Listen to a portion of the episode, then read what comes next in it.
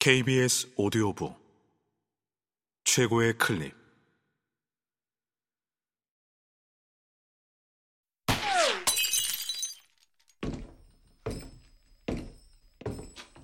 KBS 오디오북.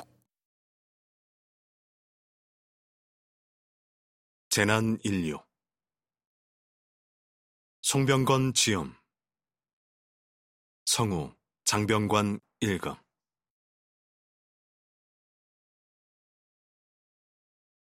프롤로그 재난에 대처하고 도전해온 인류의 노력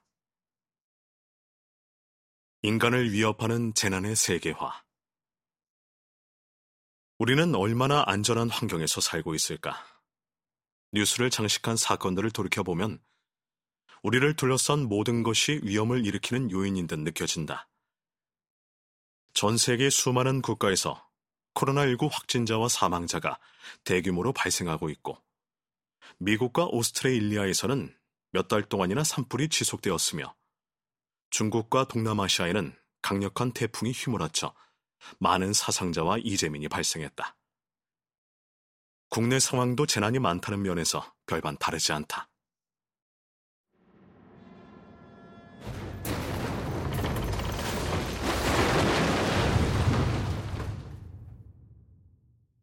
공사장에서는 여전히 크레인이 무너지는 사고가 발생했고, 지열 발전소 탓에 전례 없는 지진이 발생했다는 보도가 있었다. 통신구에서 화재가 발생해 많은 사람이 통신장애를 겪었으며, 아이들이 사용하는 장난감에서는 인체에 해로운 화학물질이 다량 검출되었다고 한다. 이런 끔찍한 사고들은 왜 끝없이 이어지는 것일까? 오늘날 과거 어느 때보다 과학기술이 발달하고 재난 문제에 사람들의 관심이 집중되며 예산이 대규모로 투입되고 있음에도 우리는 어째서 재난에서 자유롭지 못한 삶을 살아가는 것인가? 오히려 과거보다 규모가 훨씬 크고 속성이 복잡한 재난들이 삶을 위협하는 사례를 우리는 너무도 자주 목격하고 있다. 생생하게 기억하는 현대적 재난의 사례를 하나 들어보자.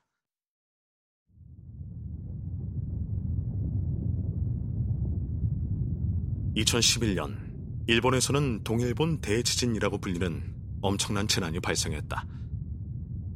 이 재난은 바닷속 29km 깊이에서 두 지각판이 충돌하면서 일어난 지진이었다. 규모 9.0에 해당하는 거대 지진으로 인해 곧 대규모 쓰나미, 즉 지진 해일이 발생했다.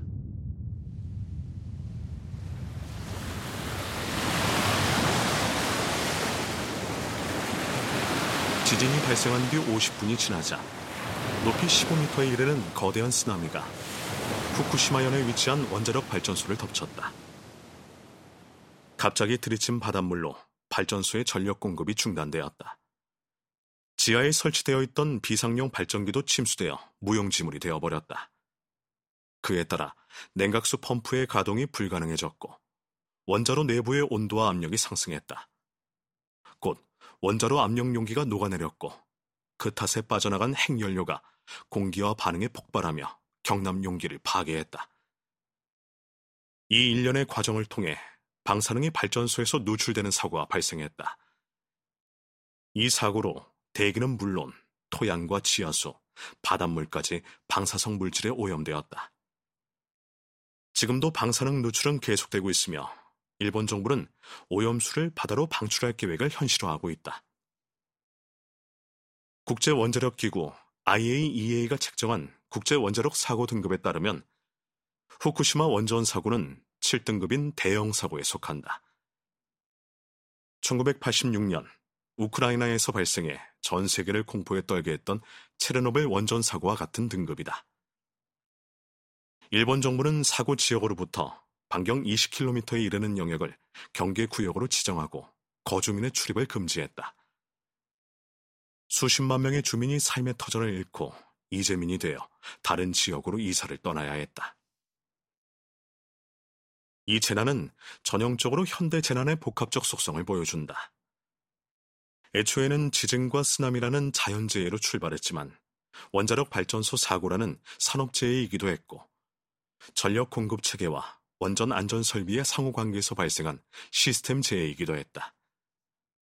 또한 이 사고는 방사능 물질이 대기 및 해수와 농수산물을 매개로 하여 인접국들로 이동한다는 점에서 재난의 세계화라는 측면도 보여준다. 인류의 삶과 위험의 역사 사람은 누구나 인생을 살면서 여러 위험을 경험한다. 특히 예상하지 못한 사고나 사건이 발생하면 가장 기본적인 생존의 조건인 안전이 위협받게 된다. 위험의 예방과 대처 기술이 발달하고 각종 제도가 이를 뒷받침하는 오늘날에도 위험을 피하고 안전을 도모하는 일은 결코 쉽지 않다. 하물며 기술과 제도가 미비했던 과거에는 수많은 위험 요소가 인생의 매 단계를 위협했고 그 결과 많은 사람이 안타깝게 목숨을 잃을 수밖에 없었다. 죽음을 가까스로 피하더라도 부상과 질병으로 육체적, 정신적 고통을 지속적으로 겪어야 하는 사례가 비일비재했다. 실로 인생을 고해, 즉 고통이 가득한 세계에 비유할 만했다. 인류의 삶을 역사적으로 들여다봐도 이런 상황은 지극히 일반적이었다. 왜 인간은 기나긴 역사를 거쳐오고도 아직까지 재난으로부터 안전한 삶을 영위하지 못하는 것일까? 재난 자체가 인간이 극복하기에는 너무 위력적이었기 때문일까? 재난을 인간이 통제할 수 있는 영역이 아니라 신이 주관하는 영역이라고 생각했기 때문일까? 재난은 운명의 소산이라서 인간이 바꿀 수 없는 속성을 지녔다고 믿었던 탓일까? 인간의 기술 진보가 충분하지 않아서 재난에 대응하는 수단을 확실히 마련하지 못해서일까? 미래에 대한 인간의 예지력이 부족한 상황에서 재난이 외형을 조금씩 바꿔가면서 계속 일어났던 것일까? 재난 대비에 드는 비용을 감당하지 않으려고 사람들이 재난의 발생을 용인했기 때문일까?